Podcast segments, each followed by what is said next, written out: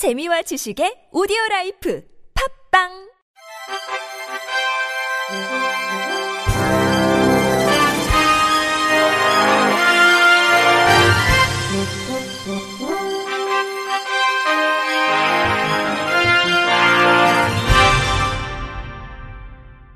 청취자 여러분 안녕하십니까? 4월 29일 수요일 KBIC 뉴스입니다. 대한장애인체육회는 오는 5월 18일부터 이천훈련원 재입촌 및 촌회 훈련을 재개한다고 어제 밝혔습니다. 대한장애인체육회는 코로나19의 대유행으로 2020 도쿄 패럴림픽이 내년으로 연기됨에 따라 이천훈련원에서의 국가대표 훈련을 한시적으로 중단했습니다. 지난 3월 31일을 끝으로 이천훈련원을 떠나 있었던 선수들은 개인 훈련과 휴식을 병행하며 재충전의 시간을 가졌습니다. 이천 훈련원 역시 일부 훈련장 보수와 기능 보강 공사, 코로나19 대비 방역 등을 통해 선수들을 맞이할 준비를 해왔습니다. 이천 훈련원 입초는 코로나19 진단검사에서 음성 판정을 받아야만 허용되며 입촌 대상 종목과 선수단 규모는 경기단체와 협의해 순차적으로 진행할 예정입니다. 또한 장애인체육회는 코로나19로 퇴촌한 선수단에 훈련수당을 지급한다고도 밝혔습니다. 수당은 27일부터 5월 15일까지 최대 12일간 비대면 훈련을 인정해 국가대표 감독과 코치, 트레이너, 선수들에게 종목별 경기단체를 통해 지급합니다. 행정안전부는 민원 5,540여 종의 신청 방법과 구비 서류 등을 규정한 민원 처리 기준표를 오는 10월까지 정비하기로 하고 주요 불편 사항에 대한 의견을 받는다고 어제 밝혔습니다.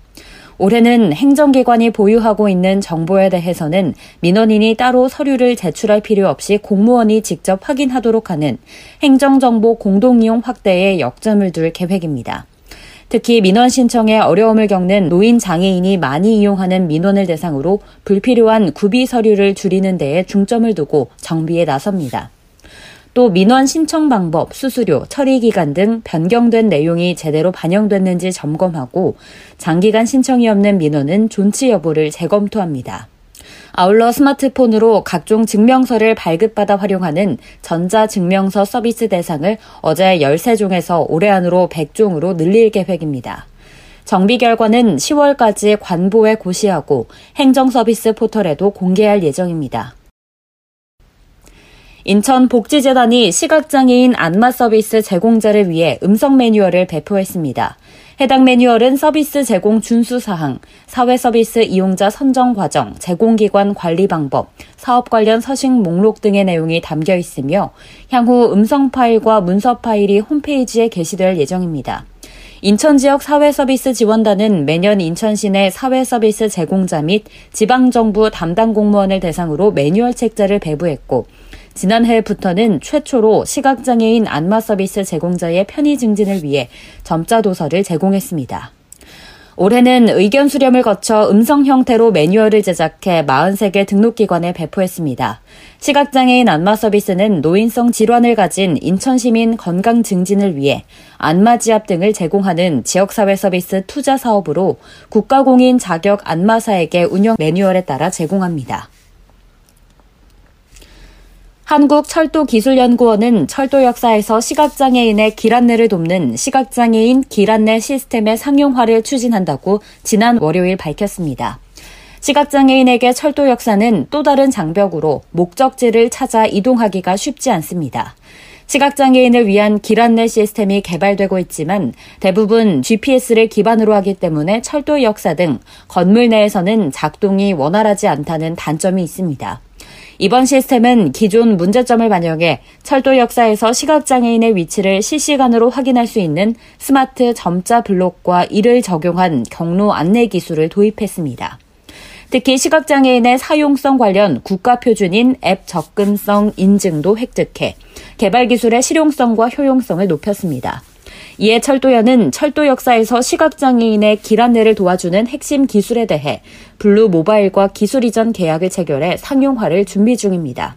철도연 황종규 수석 연구원은 ICT 기술을 철도에 적용해 교통약자의 이동성을 향상시킨 기술로 많은 철도 역사에 적용해 시각장애인이 편하게 철도 교통을 이용할 수 있도록 노력하겠다고 말했습니다. 철도연 나희승 원장은 앞으로도 첨단 기술을 통해 생활 속 불편을 해소하고 누구든지 철도 교통을 편리하게 이용할 수 있도록 교통약자 편의 향상 기술 개발을 확대하겠다고 전했습니다. 진주시 장애인체육회가 한 시각장애인 대학생에게 장학금을 전달했다고 지난 월요일에 밝혔습니다. 이번 장학금은 경상대학교 경영대학원 CEO 과정 정우회에서 지난 연말 진주시 장애인체육회에 기부한 성금으로 마련됐습니다. 진주시 장애인체육회 김재규 상임 부회장은 한 시각장애인 대학생의 딱한 사정을 듣고 기부받은 성금으로 장학금을 마련하게 됐다며 앞으로도 지역사회의 장애인 꿈나무들이 훌륭한 인재로 성장할 수 있도록 장학금 전달과 함께 다방면의 노력을 펼치겠다고 말했습니다. 장학금을 수여받은 학생은 코로나19로 경제적 어려움을 겪고 있는 가운데 장학금을 받을 수 있게 되어 정말 기쁘다며 앞으로 더욱 열심히 학업에 전념해 지역사회에 도움을 줄 수 있는 사람이 되겠다고 말했습니다. 한편 진주시 장애인체육회는 그동안 코로나19로 어려움을 겪고 있는 장애인 시설과 취약계층에 대한 방역봉사 활동을 시작으로 사랑의 행복도시락 배달과 코로나19 성금 기탁 등 사회 공헌 활동을 적극적으로 전개하고 있습니다. 끝으로 날씨입니다. 목요일인 내일은 기온이 차차 올라 내륙을 중심으로 영상 25도 이상 기록하는 곳이 많겠습니다. 낮과 밤의 기온차는 10도 이상 크게 벌어질 전망이니 건강관리에 유의하시기 바랍니다. 이상으로 4월 29일 수요일 KBRC 뉴스를 마칩니다. 지금까지 제작의 안윤환, 진행의 김예은이었습니다. 고맙습니다. KBRC.